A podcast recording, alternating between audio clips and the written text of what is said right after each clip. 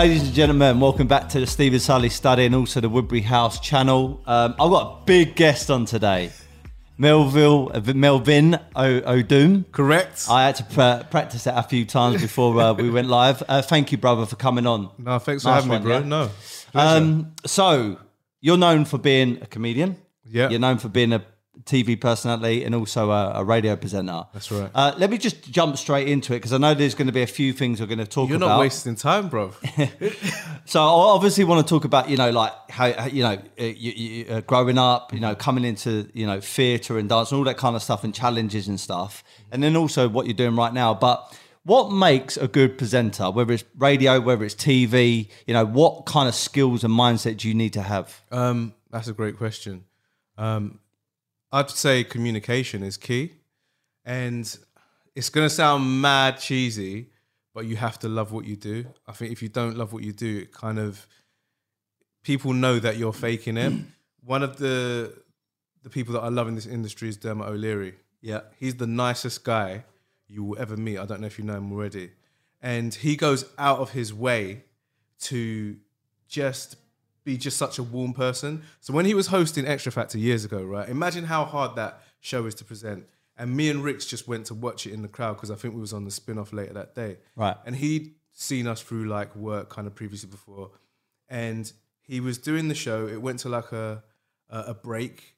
He noticed me and Rix, came up, said hello, said hello to the crowd, shook hands, went down, and continued presenting. That guy, for me, is like the pinnacle when it comes to broadcasting because he's just so effortless. He makes it look natural. he seems calm. He's a calm guy, but bro, the amount of preparation that goes into doing a show like that, you have to know all the turns, know where all the cameras are. The script is intricate; it changes constantly. So for me, it's about loving what you do because if you love what you do, then you'll be focused and you'll work hard at it. It's about being honest and being a great communicator, which you're good at, which I'm good at. Because if you can communicate to people, then they'll want to hear your story and your message. Definitely. So um, I, I didn't realize this a- as a kid, but um, I wasn't very good at school. Eh, Not that in regards to I was bad. It's just that I, it- I wasn't compatible with it. You know, looking back, I just wasn't interested in the things. I Why was was doing. that?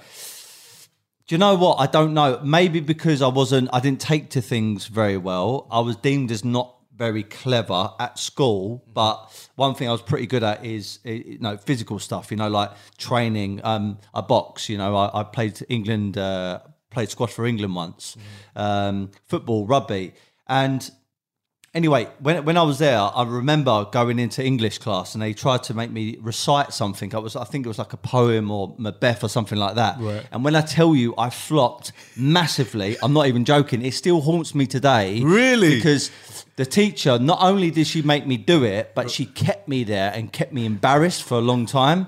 Now, in some ways, it served it it served me because when I grew, uh, grew older and I realised that I couldn't be in an office or I couldn't do um, certain things, I found sales. And the good thing about being a salesperson is the art of communication effectively. And I always said to myself, no matter what happens, I need to become effective at communicating and networking. Do you know what's mad about your story? Is so Macbeth is is not an easy piece of text to remember. First of all, and I say to people, it's all about practice. Like one of my sayings is, uh, "Failure to prepare is preparation for failure." Right? Yeah. With sales, essentially, you're learning information and text and regurgitating that information to the person to sell your product. Exactly. Right? It's the same with if you're learning a play or you're learning a poem, you still have to remember it. You just didn't get enough time to learn it. Yeah. With me, I over prepare stuff. Yeah. So if someone gives me a script and and the show's in two weeks' time, I'm looking at it now. Yeah. Because I want it in my head. I'm not like certain people can look at a script. I know people that can read a script and they know it straight away. And it's just unfortunate that that was your experience of text at the time. Because if you're a salesman, then potentially you're a performer. Yeah, exactly. So what I was what I was going to get to is like when when I was uh, sort of forced to do it, I had an audience in front of me, and obviously got stage fright. Wasn't very good at reading anyway, and I completely flopped. But like I said, it served me because later on in life, I said to myself, I need to be good, become good at this. Because if you look at any rich, successful, famous person, usually nine times out of ten, they're good at articulating things and talking to large crowds.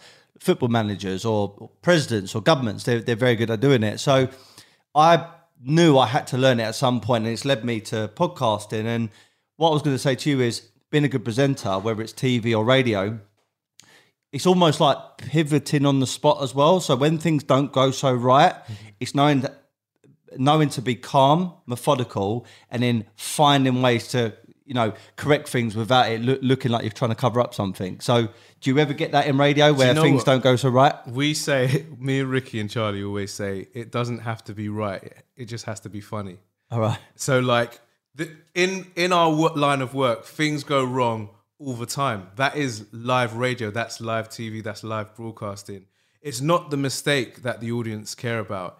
It's how you deal with the mistake. Yeah. So if I say something wrong, it's usually someone else in the studio, Rickie or Charlie, will jump in and be like, Melvin, da da da, and take the Mickey. The audience don't go, oh, that was sounding Yeah, yeah, terrible. They're yeah. like, oh, they're having a bit of banter with Melvin. Yeah, yeah. And that's the beauty of beauty of of comedy for me. Yeah. You can do that and you can move things around. And the audience is I always think about the audience first. So if I do something and it doesn't go the way I've wanted it to go, I just go, well, how can I still do this so the audience still appreciate it? If you always have the audience in mind, then everything will go fine. I think that's like a bit of a life for definitely business as well. Because if you think as a salesperson or a business owner or, or as an entrepreneur, if you can put your customer, client, or investor at the forefront of stuff and give them value, I think that's the number one thing. And it's same for radio, I guess. Yeah, yeah. For us, we would be nothing without our listeners, like absolutely nothing. And for me, my favorite parts of the show is when we have a caller on and they're sharing stories with us or they've got something interesting to say.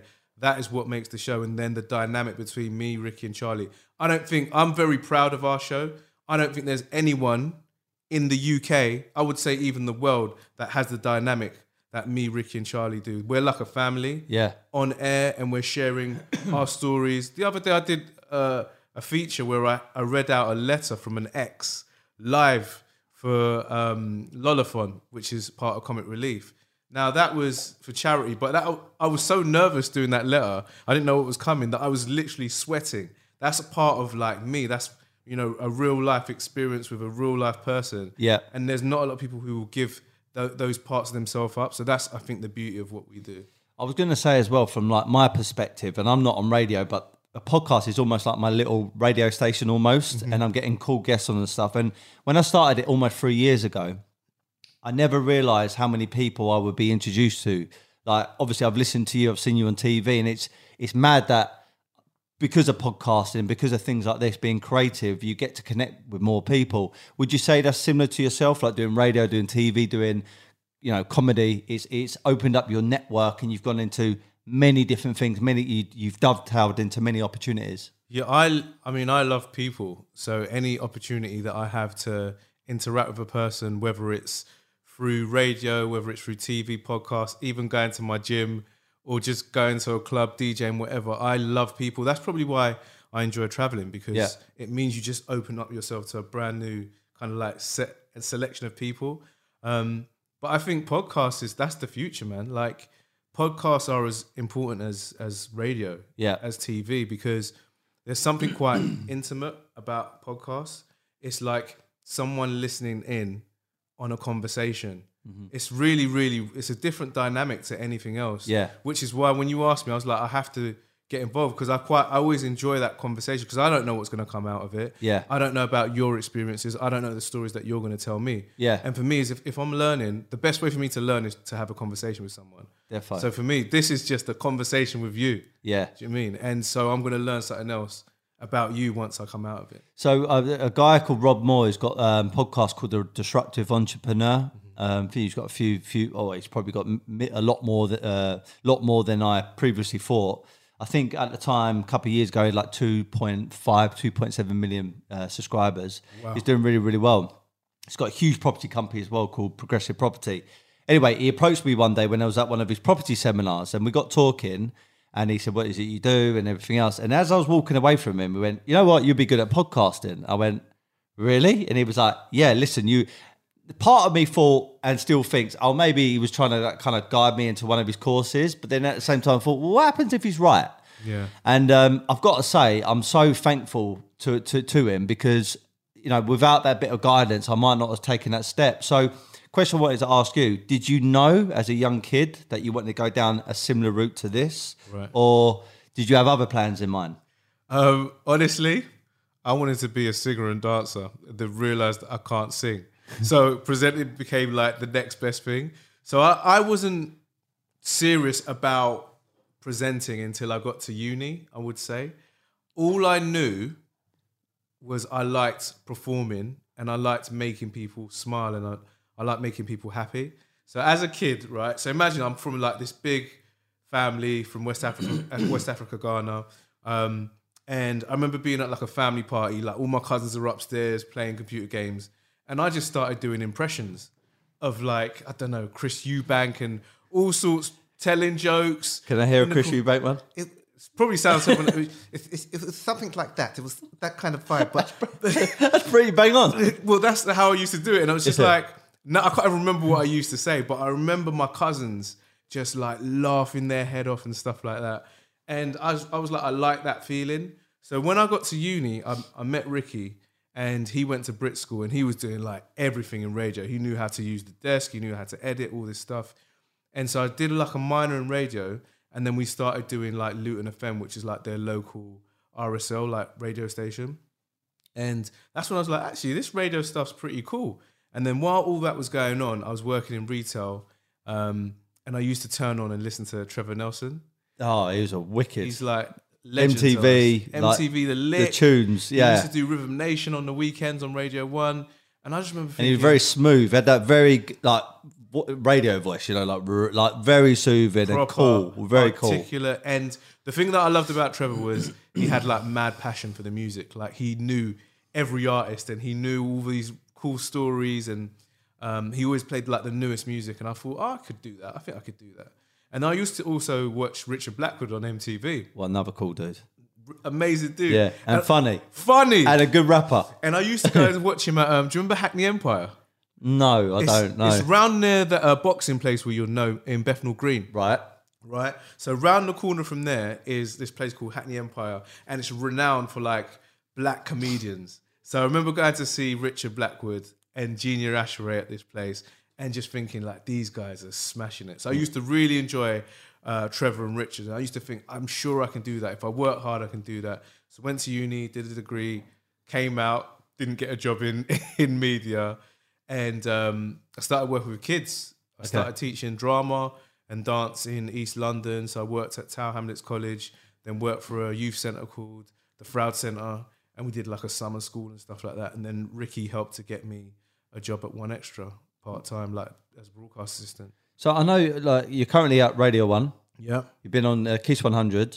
You've been like like you like we said off air, uh, Strictly Come Dancing. Yeah. There's been, I mean, there's a few things that you've been involved with, and fr you know, even like looking at your social profile, um, got over hundred thousand followers. Obviously, that must benefit you in in, in some some some respects. Um, you know, you're you, you've got. You was just on the circle recently as well, Yeah, right? yeah. Which I've got to say, I haven't actually watched it. I'm going to be honest, but so many people when I've said that you're going to come onto the podcast, they said, "Oh, he's brilliant in the circle Oh, recently," thank and you, it, it was only positive. So from an outsider, people say, oh, "Well, look, his, his his life seems to be so easy. You know, it's it's gone from this to that because you make it look so easy." Right. But really and truly, there must have been challenges over your professional life. Can you talk about any of those? Bro, I'm still working now. Like I aspire. You got to remember, in our line of work and your line of work, we've met some successful people. You know what success looks like, right? Mm. So when you meet someone like Will Smith or Denzel Washington or Rihanna or like we met Jay Z, that's success. Do you know what I mean? These mm. guys are Uber successful. like they've made history. Yeah. Basically, they can't walk down Oxford Street and people not know them. I can walk down Oxford Street all day long, Yeah. and no one will. Some people might recognize me, but people aren't going crazy.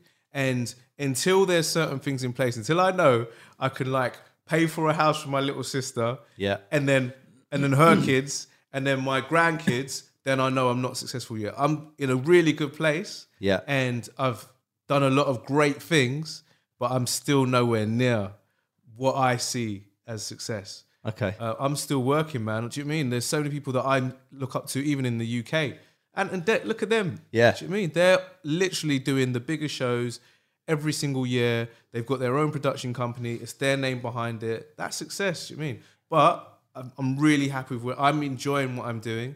But there's still loads of work for me to be done. Was there any points in your career where you thought like this is going good, and then something happens, like to you or your career, or even in your sector, which made you think, "Shit, this is this this this is this is quite scary." I don't know what I don't know what's going on because reason why I say it is when I get entrepreneurs on, Yeah. you know, and they built, um, for example, right, I, I interviewed a guy called. I'm actually meant to be interviewing his son tomorrow, Alfie Best. I don't know if you know. Best, that rings a bell. So Alfie Best is uh, is, is is a traveller. Um, he was born. This is his words: born on the side of the road, and now he's amassed uh, a 500 million uh, pound empire in um, mo- mo- mobile homes, which is uh, his, his company's called Wyldecrest Park Homes, I think it's called. Okay.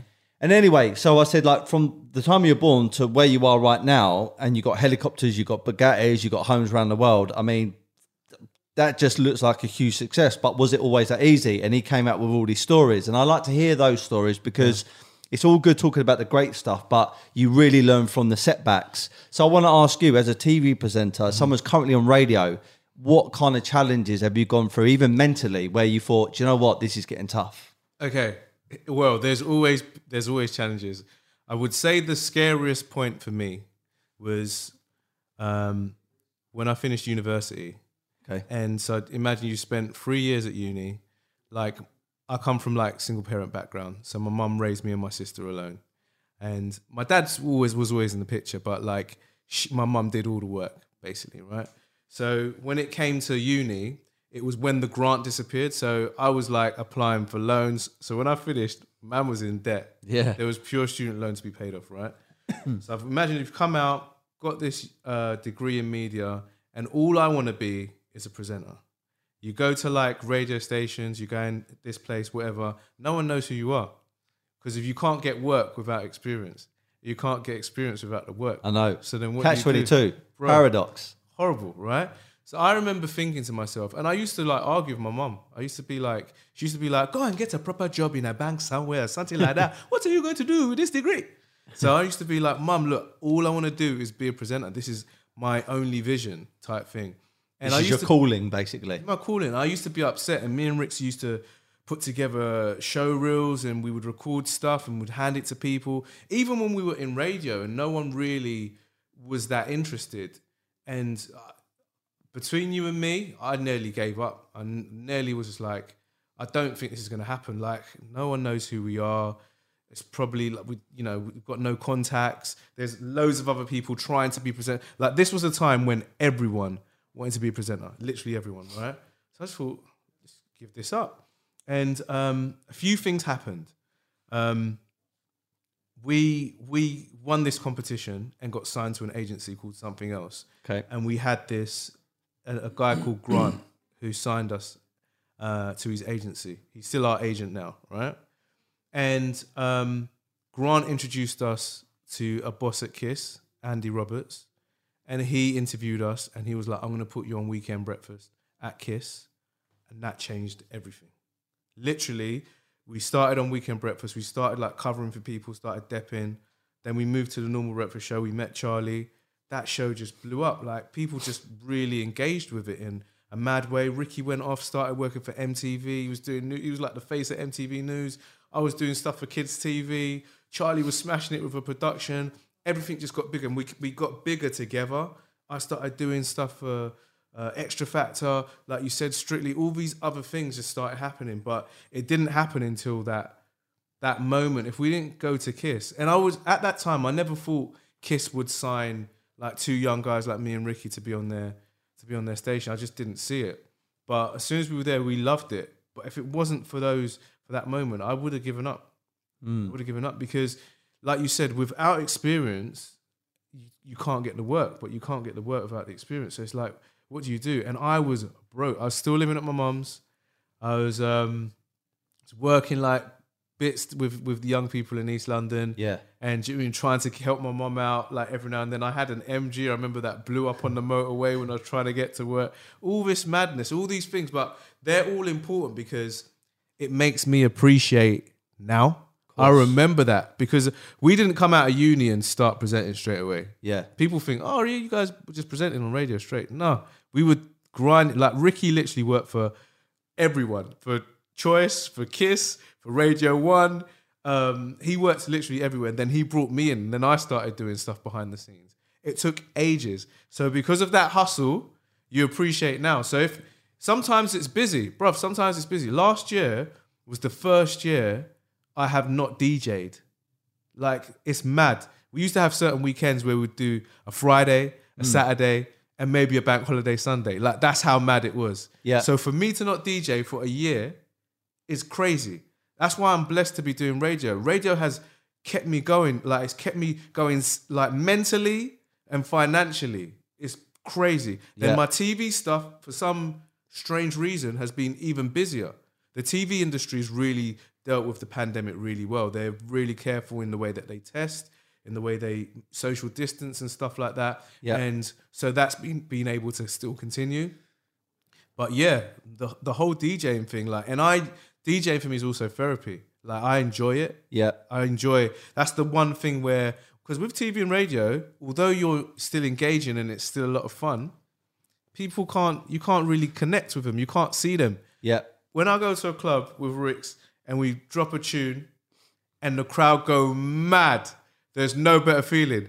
It's the closest thing for me to being an artist. Yeah. It's the closest thing. If I drop a tune and the whole place goes mad, New Year's when we we Powerful. Oh god, Yeah. it's a madness. so that's what I love. So for me not to not be able to do that, that's why I started trying to do those Instagram lives for a little bit because that was like my cl- the closest thing to me trying to, DJ and yeah. please an audience. But it nothing beats. So I can't wait for the clubs to open again. It's stuff like that, which was it's it's hard. It's hard. On that on that note, then about DJing, where is some of the best places you've ever DJed, like around the world? It's gonna sound mad to, to you or probably cheesy, but it's just places that have made me happy. Ibiza we've played at before, and that was a lot of fun. I love it there. Marbella. I got, I got uh, married there last year. Did you? Yeah, a place called uh, Amante. Oh, is it? Yes. Where's uh, that? It, so I'm not very good at, with like articulating like the areas, but it's a restaurant. Mm-hmm. All I know is it's, it's apparently Messi's uh, favorite restaurant in. Uh, it's amazing. Amante means in Spanish lover. Okay, And it was- easy. and it was it was incredible, man. If you ever go back to Ibiza, which you probably will, Amante, it's absolutely sensational. Do you know what the beauty of Ibiza is? Um, I thought it was a party island just for partying. Me too. And I I've got a few friends there. Like I've got a friend who has an apartment there, and she was like, Melvin, there's so much more. Like you can go to like a yoga retreat. There's just amazing restaurants in the middle of nowhere. There's incredible hotels. There's places to shop. I didn't know that.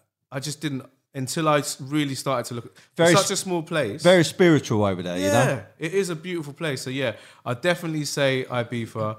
Marbella for me is we've just had Amazing times, like really good times. I didn't DJ there, but we hosted there um, for the MTV EMAs. Was um, Berlin, Okay. Germany. I really loved that place. Um, but yeah, Marbella and Ibiza, we you can't beat those spots, man. Yeah. And the UK, bruv, like the UK, we've had some great parties here. You got uh, anything lined lined up as as we sort of slowly but surely come out this uh, lockdown situation? Nothing DJ wise confirmed yet, just because we just don't know what the rules are. Okay. Uh, I got Bridge Bar, which you guys are welcome to come Yeah, down to in- in Beckenham. In Beckenham, Yeah. always a classic. Blup. Bro- Yeah. but I think we've got a few abroad, but we don't know what's happening in terms of visas, in terms of Brexit, Yeah. in terms of whether we because if we've got a quarantine for like two weeks, it defeats the object because it means we can't do our radio show. Yeah. So I can't confirm anything just yet. Yeah, fair enough. So going back to like the duo between you and Rickie, um, you mentioned earlier because I was going to kind of say it, but you know, Ant and Dec and stuff. Yeah. You know, um, sometimes I think because it's like me and my business partner, right? I know myself, and I know I couldn't run a business or be in, in business or try and develop a brand on my own. I couldn't because I haven't got the personality for it. I've got the want to do it, but I haven't got all the skill set or even maybe the education in some respects to do it. Whereas when I've got someone like Joe there, we bounce off each other and we really, I b- believe we we play off each other you know, like, pretty well. But then I know other people who are like entrepreneurs and they're like lone wolves. They go off and they just do shit themselves. Would you say like sometimes when you're presenting on your- own, but or when you're uh, as a duo? Which which you prefer? Do you know what I always say is um, if I get to present with Rickie, it's always more fun Okay. because it's like I'm doing it with a mate and I'm sharing the load. And for me, it's almost it's easier if I've got someone to bounce off. It's like a tennis match. Yeah, like I don't. I find it so mad when I go to work and I see like my colleagues doing shows by themselves. I'm like, I I can't Yeah. think of anything worse than doing a show alone. And so I'm so lucky to have like Rickie and Charlie to bounce off because that's what I enjoy doing. Um, we're both capable of, of doing stuff alone. Like Rickie does a lot of sports stuff and he's done like loads of docs for BBC Three. Um, and I used to do like loads for kids TV and I do I did Lego Masters for Channel 4 and I did that alone. But it's just fun with Ricks. I don't know what it is. He's, Yeah. he's my brother, do you mean? Yeah. So it was always a lot more fun. That's good stuff. I wanted to ask you uh, this question. I've asked a few pe- few people this. I'm 35 years of age, and I believe on, on my homework you're 40. Correct. Okay, July your birthday. Correct. Okay, Expect a present. definitely. Mate. um, so I was going to ask you this. So I'm in a category of age where I'm obviously in life now, which is very much social media. But I also am old enough to ex- to re- to know life when social media wasn't really a thing. It's a blessing and a curse, in my opinion. I think it's a blessing because you can connect with people. I think it's a blessing because you can develop a brand online. You can keep your overhead fairly low and scale up online. And there's so many different things you can do with it.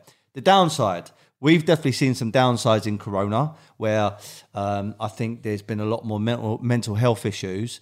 And I think sometimes that maybe a younger demographic are look, looking at other people and thinking, oh, they've got this, or they're that person, or they're going to this place, and they feel like they need to compare themselves to them.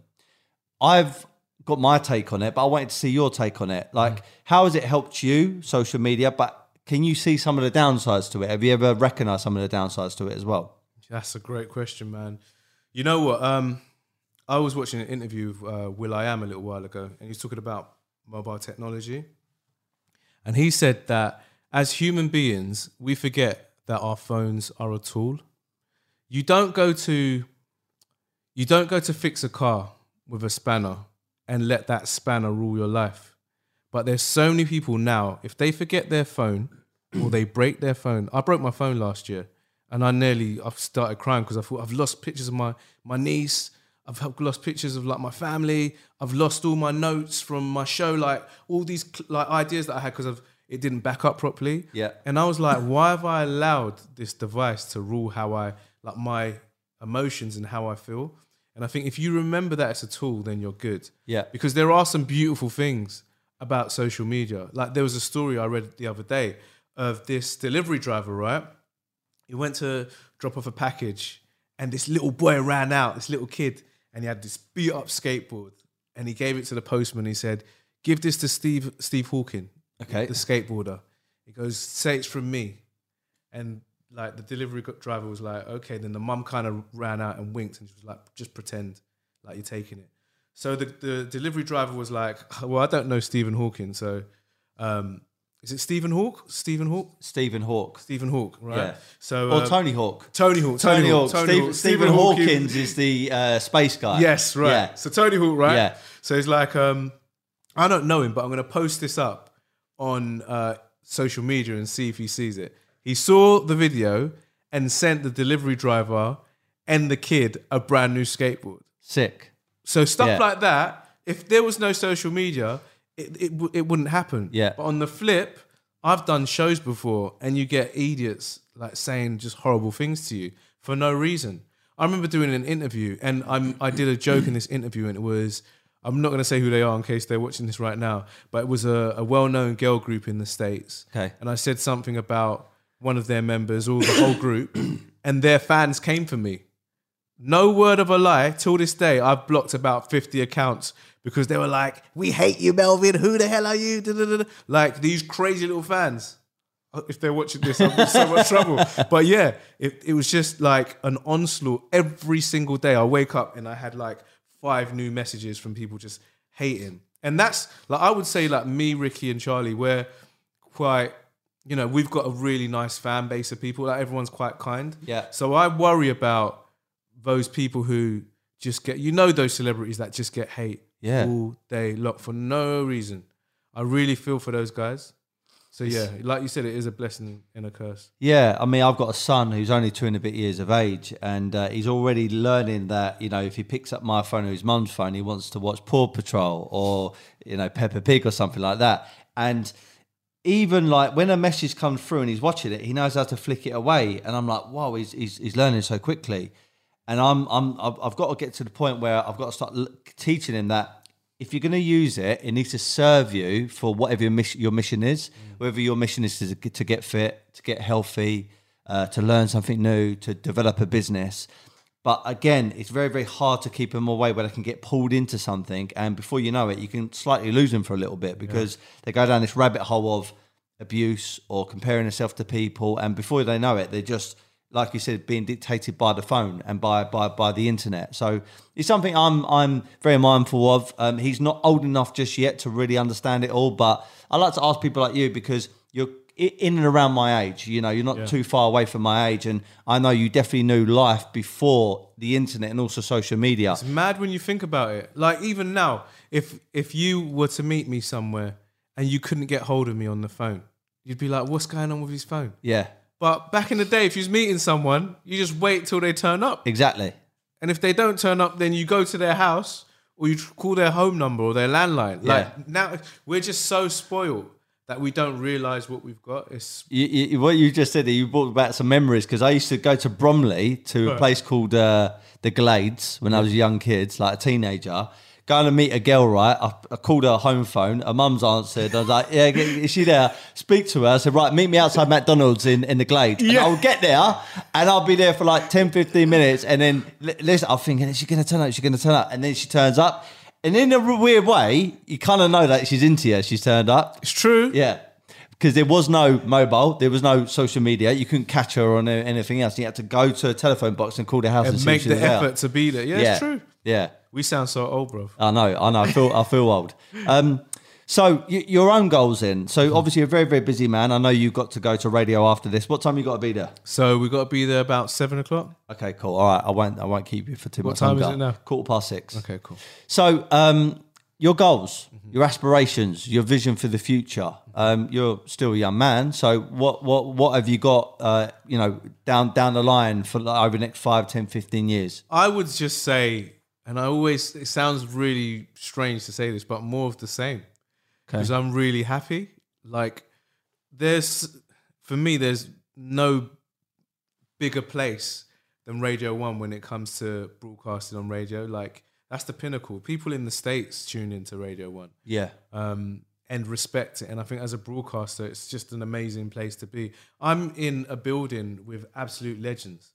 People like Annie Mac, people like Nick Grimshaw, Greg James. Like these guys are sick broadcasters. Do you know what I Yeah. mean? Like, and we're in the same building as these guys. For me, that's an honor.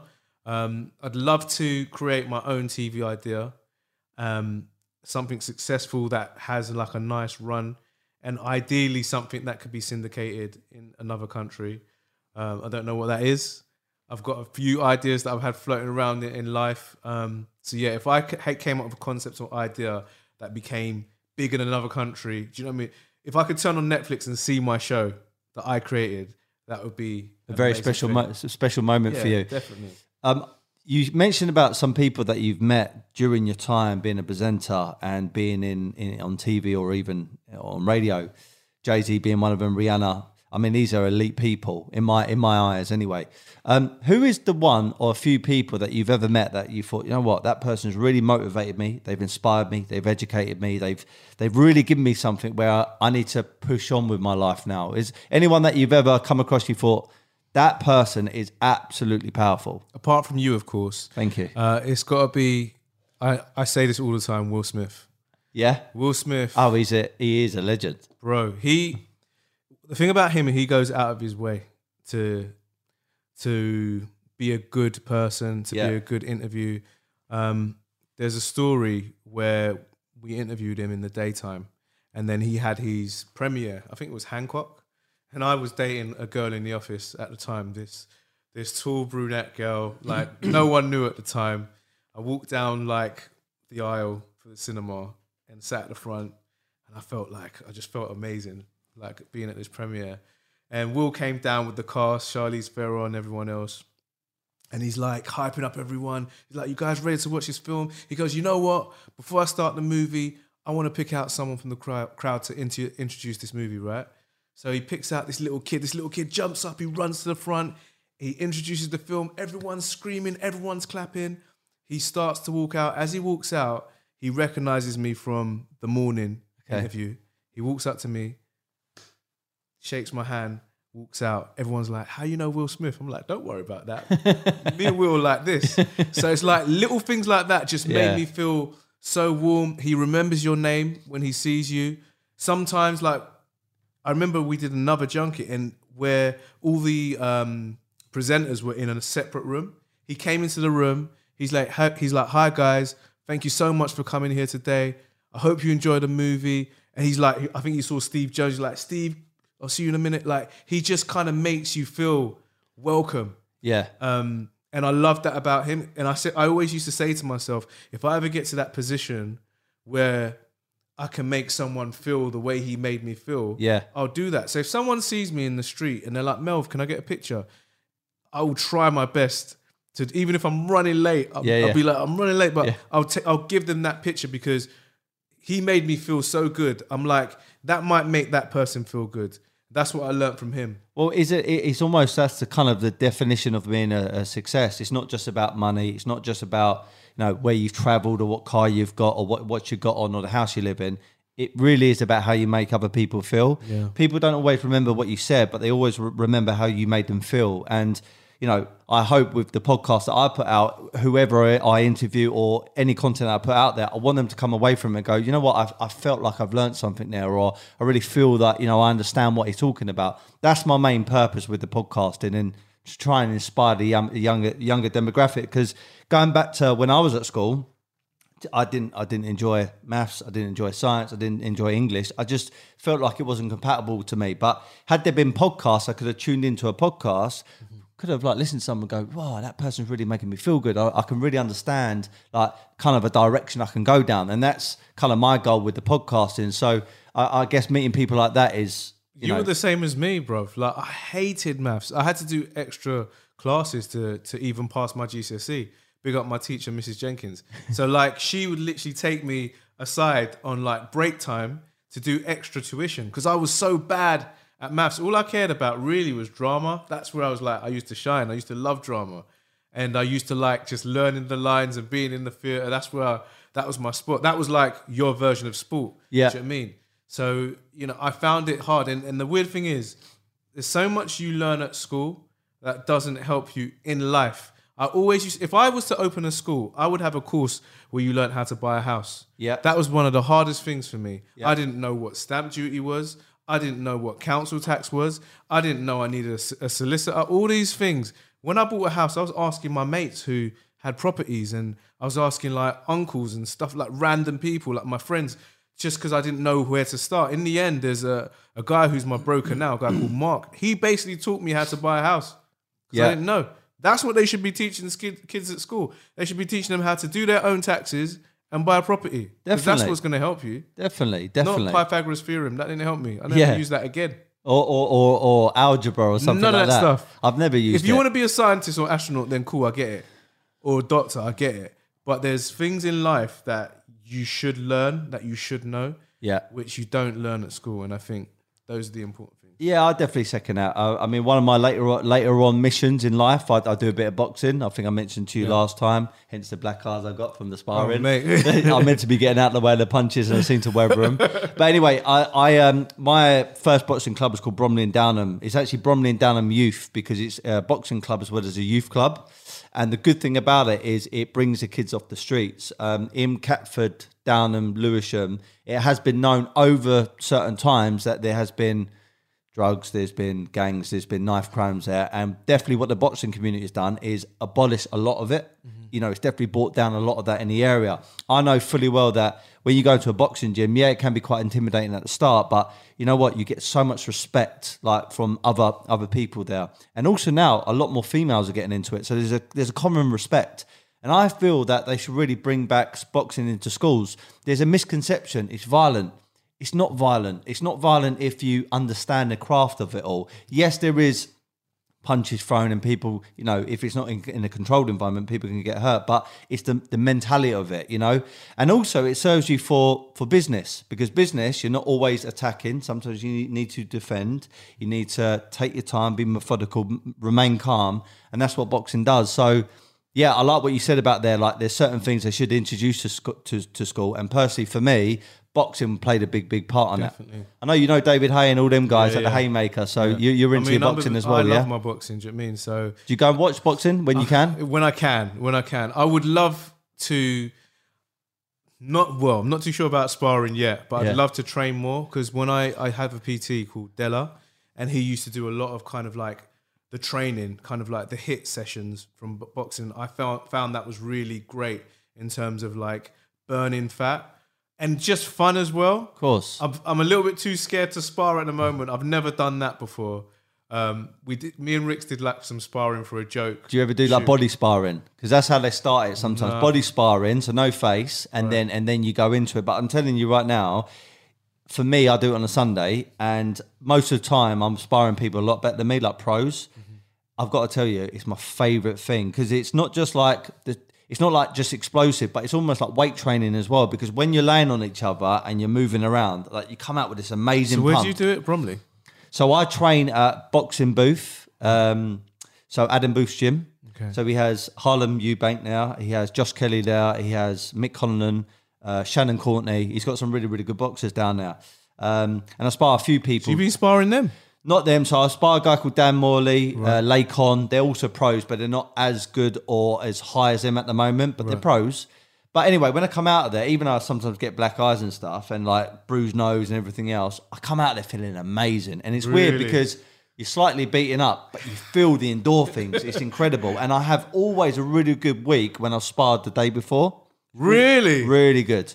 Because when you pull off a shot that you've been learning on the pads or on the, on the bag, and you actually pull it off in real, real life, because bearing in mind, they're a moving target, you're a moving target. So to pull off a move during whilst you're moving around and you're trying to not get hit, it's the best feeling ever. So for someone like me who's never done it before, how long do you think it will take for me to be in a position to actually spar someone properly?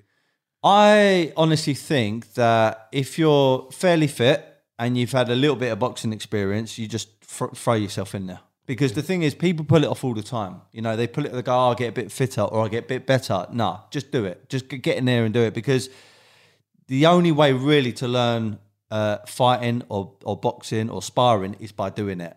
Um, as long as you've got someone at at the other end who's never going to take the, the piss, like like a pro and say, I'm going to bash this person up, then then you're fine. If you go to a proper good gym where they're respectful, then they won't ever do that. Like I get, I get it. I sometimes get. So I had Bradley Skeete on my podcast. He was British champion, and part of my podcast was we spar. And then I talk about the spar, and yeah, and look, listen. He, if he would have turned on the tap, he could have wiped, wiped, wiped the floor with me. But obviously, he, he he didn't. So I think they're the type of spars that you need. You get in there, you learn by going in with someone better than you, but someone's never going to take the mick, and you just learn. And then over time, you just step things up, just like anything in life. Okay. So yeah, definitely do it, man. You'll be my first. Yeah, I'd love to. You Yeah. have to go easy. I'm going to be honest. I would love to. I would love to. It'd Am I honour. tall enough?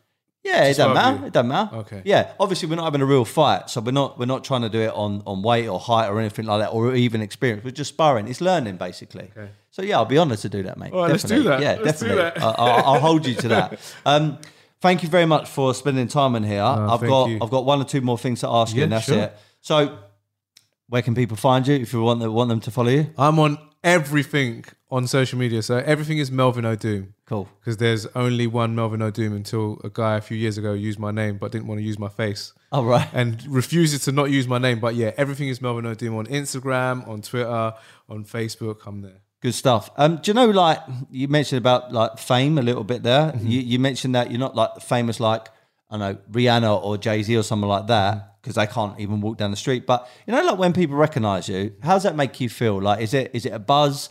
Did you prefer life before you were slightly famous? Do you prefer life now? Like, what what's what's the difference? Because from an outsider, a lot of people will go, "Oh, you know, it must be amazing." But what, what's it what's it really like? Okay, I'm gonna be honest with you because because I'm I'm cool with you. So for me, I love it because it's a reminder that I'm doing my job properly. It's good. The only time I hate it is if it's a drunk person in a club. Then it's a nightmare. And they're waffling in your ear. it's a nightmare. You can't get them away. You- It's like the hardest thing ever. But other than that, if someone comes up to me in the street or on public transport or on holiday, on a plane, wherever, it's the nicest thing ever because I have seen people get abuse from the public. Like first, I've seen it before, and for me, it's that would that would destroy me, like crush me. If someone said you're rubbish, like to your face, it's ho- it's a horrible feeling. So if someone goes, Melv, can I get a picture? Or that was funny what you said last week. That's like a blessing. That That's a recognition, yeah. I mean, you're doing your Yeah. job properly. Yeah, that's like someone going, "You're really good at your job." Yeah, If someone wants to say hello to you, yeah, yeah, that's good. yes, I always say thank you. Well, look, listen, I'm, I'm you know relatively uh, young and small in my career doing po- podcasting, but every so often when I've had someone hit me up and said something nice, you know what, it really makes me feel good because I think you know, just like you said, you're giving value back and someone's giving you recognition for that, which is good. Right, last thing, I've got a quote. Yeah, And this quote, this mantra, this saying, catchphrase, if you want to call it that, I developed when I got into into sales, when I run my own sales company for the first time. Mm-hmm. Sales is about the transfer of, enthusiasm. And the only way that people beca- can become enthusiastic towards their career, their job, or life is knowing their goals and their vision. Mm-hmm. So I try to get make something which embodies that. And it goes something like this mm-hmm. Be happy, but never content. I like that. So my question to you is, what is be happy, never content? If you were to give me your interpretation of that, My interpretation, for me personally, is take care of my family and continue to do that because my family are, you know, my family, and my friends. When I say family, I also include my friends in that. They make me happy. Doesn't matter how much money you got, what clothing you got. If you ain't got the right people to share it with, it means like nothing. Of course. If you got the best jacket, but no one can see it, it's rubbish, bruv. Of course. Do you know what I mean? So take care of my family and continue to do that nice one. because that's they're they're like the pinnacle for me. Yeah. All right. Love that interpretation. Thank you very much for your time. This is going to be out on my podcast in about three weeks' time, I think. Wicked. Um, it's also going to be on the Woodbury House uh, YouTube. And, and again, I'm, I'm absolutely humbled and uh, thankful that you came on board, mate. oh, thanks for having me, man. Really, really appreciate it. Nice one, yeah? Cool.